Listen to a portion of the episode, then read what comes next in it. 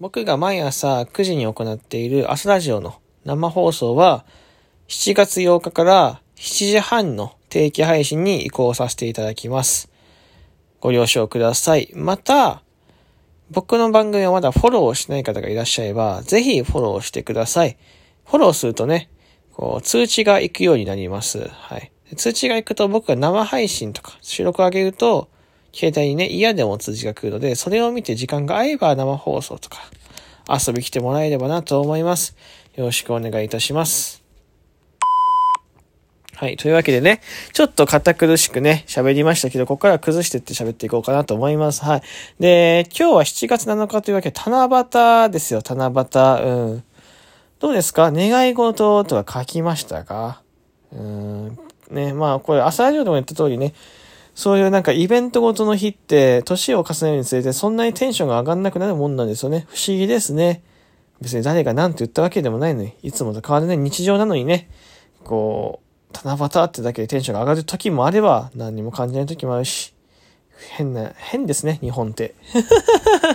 日本、日本っていうか人間だから人間って変ですね。はい。じゃあ、そもそも七夕って何なのかってとこから行くんですけど、七夕ってのは、織姫と彦星が天の川を渡って、一年に一度だけ出会える7月7日のこと、7月7日の夜のことを七夕って言います。例えば短冊に願い事を書いて、笹滝にね、飾り付けるとか。うん。雨が降ると天の川が流れないとも言われているらしくて、トゥルル坊主を吊るした人も多いかと思ってます。はい。えっとね、かつて旧暦でね、7月7日だったので、現在でいうところの8月上旬か下旬らしい。で、七夕って昔は晴れの確率、晴天率の確率が高い行事だったらしいね。うん。で、月の動きに基づく旧暦では、7日は必ず半月。えーその月も22時から23時頃には西に沈むため、夜の中頃には、あ、天の川がよく見える日だったらしいです。うん。今のね、暦では、7月7日はね、日本の多くが梅雨なんですけど、ざっくり平均すると、晴れる確率は3割ぐらいらしい。めちゃめちゃ雨やん。じゃあ。でも、東海地方とか山口県には雨が降った方が縁起がいいという言い伝えも残ってる。だからもうそう、日本においても七夕って、なんかその、ガバガバらしい設定が。うん。で、七夕のお話っていうのは、中国古代の民間伝承が元になっているらしい。織姫と彦星は中国風だと淑女、剣牛。ちなみに、韓国やベトナムにも七夕があるらしい。あ、じゃあ七夕って日本だけの行事じゃないんだね。てっきりなんか、日本っぽかったからね、日本だけの行事だと思ってた。えー日本には、奈良時代に、宮中儀式、えーとして伝わり、宮中儀式っていうのが、これは宮殿の宮に宮中儀式で言った方がいいのか、宮殿の、まあ、中の儀式として伝わって、織姫が旗織りの上手な働き者だったという内容から、手芸や裁縫の上達を願う風習につながりました。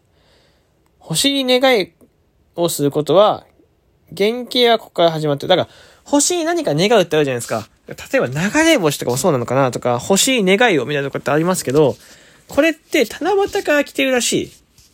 へえ、で、しかも昔は、これ7時代からあるってやばいよね。7時代の時は、あの、織姫が働き者だったことを知ってて、手芸とか裁縫とか手先が器用なことを知ってたからそういうのを願ったらしいね。今と全然違いますね。こう、昔はそれだけだったのに、今は何でも OK みたいになってますね。えー時代が下って江戸時代になると、七夕は五節句の一つとされ、幕府公式の祝日。寺小屋などでは紙の短冊に願い事を書き、読み書きの上達を願った。ちなみに、七夕と書いて七夕と読むのは、な、七に夕方と書いて七夕と読むのは、日本では古来、神事、神の行事などに使う高貴な布を織る行為を七夕、棚の棚に機械の木って書いて七夕と呼んでいたため、本来なら七石、七、言いにくい、七石と読む外来語に、七夕という大和言葉を当てたそうです。諸説あるらしい、これは。へえ。でも、へえだよね。これ聞いてる人も、多分、読んでる人間も、へえだと思うのよ。そうなんだ。歴史の勉強をしてみたいですね。うん。織姫と彦星の伝説は、ちょっと一旦、置いといて、これ面白いなと思った七夕の飾りっていうのがあって、飾りの意味があるらしくて、彩りの短冊や、いろんな形の飾りをね、吊るす七夕の飾りで、昔は高ければ高いほど欲しい願いが届くと考えられ、屋根の上まで高く掲げていたそうです。安直。折り紙で作る七夕飾りにはいくつか種類があり、七つ飾りと呼ばれます。それぞれにはこんな意味がありますというところで、7つ、えー折り方があって、例えば、吹き流しですね。まあ、クラゲみたいなやつなんですけど、えーこれは、えー、木織りやお裁縫の上達を願う飾りらしいです。で、くずかご。まあ、あのー、提灯みたいな形をしてるやつ。これはですね、清潔、倹約を意味しているらしい。うーん。で網の飾り。まあ、文字通り網のね、飾り、網状の飾りなんですけど、これは、漁業の網から生まれた飾りです。大量を祈願しています。えー、あと、折り鶴はですね、家内安全とか長寿、長寿を願う飾りですね。千羽鶴にする場合もあるらしい。巾着、えー金運の上昇や貯蓄を願って飾ります。で、お財布の場合もあるらしい。巾着が。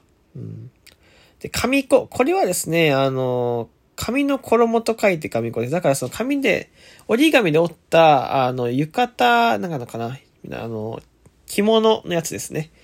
えー折り紙、こう折り紙で作った人形や着物の形のもののことで、裁縫の上達を願うほか、病気や災いの身代わりになってもらうという意味もあります。へえ。短冊。これいつものやつですね。5色の短冊に願い事を書いて飾ります。5色とは赤、黒、青、白、黄色のことで、いや、この5色の短冊の意味、どういう意味があるのかっていうんですけど、5色は古代中国の五行説という自然哲学から来ています。万物のすべてを構成すると考えられた5つの元素に、それぞれの色を当てはめたものです。えー火、炎はですね、イコール赤。水が黒なんですよ。水が黒。で、木が植物をモチーフにしてて青。ここがね、わかりにくいよね。で、金、鉱物が白。うん。で、土、大地が黄色って言って、こう、ちょっと色がね、ずれてるよね。え後に青は緑も含むようになり、黒は縁起が悪いとして、高貴な色である紫が用いられるようになった。だからその黒が途中からね、紫に変更してやる。そうなんかもう、それできるんだ、みたいな。ちょっと、設定が緩いですよね、七夕って。まあちょっとね、こう、今日七夕だから、七夕について説明してみましたけど、どうですかね？初めて知った情報とかってありますか？なんかこう、やっぱ七夕らしいことを取りたいなと思った時に、何取ろうかなと思って。お願い事で何してたかなと思い出したんですけど、僕はやっぱりか、あの、家族の健康だったりとか、長生きができますようになんて、まあ、ありふれたようなことをね、願い、願っていた、まあ何も面白くないタイプの人間だったから、これ以上膨らませないなと思って、何かあるかなと思ったら、まあ、とにかく七夕って何なんだろうとか、七夕の飾りの意味って何だろうってところで、それが気になったので、今回は、えー記事を読みながらでもありますけど、説明させていただきました。まあ、七夕ね。まあ、これを機に七夕がね、こう、まあ、これを機に七夕のね、飾り付けとかをもう一度ね、こう見返すことがあってもいいのかなとか思いますね。家でやる人ってほとんどいないと思うね。例えばそういう神社に行ったりとか、スーパーとかで飾り付けがしたって、それこそ保育園とか老人ホームとかでね、飾り付けがしてあると思うので、まあ、もしそういう職場とかそういう場所に行く機会があればね、チェックしてみてください。で、さっき言ったね、こう、色の意味とか、飾りの意味とかもね、こう、チェックしてると、あ、この人ってこういうこと願ってるんだなとか、わかんない。それか、それを知ってるかわかんないけど、この飾りって確かこういう意味があったなとか、思い返してくれればなと思います。ここまで聞いてくれてありがとうございました。というわけで、じゃあ、いい七夕を。バイバイ。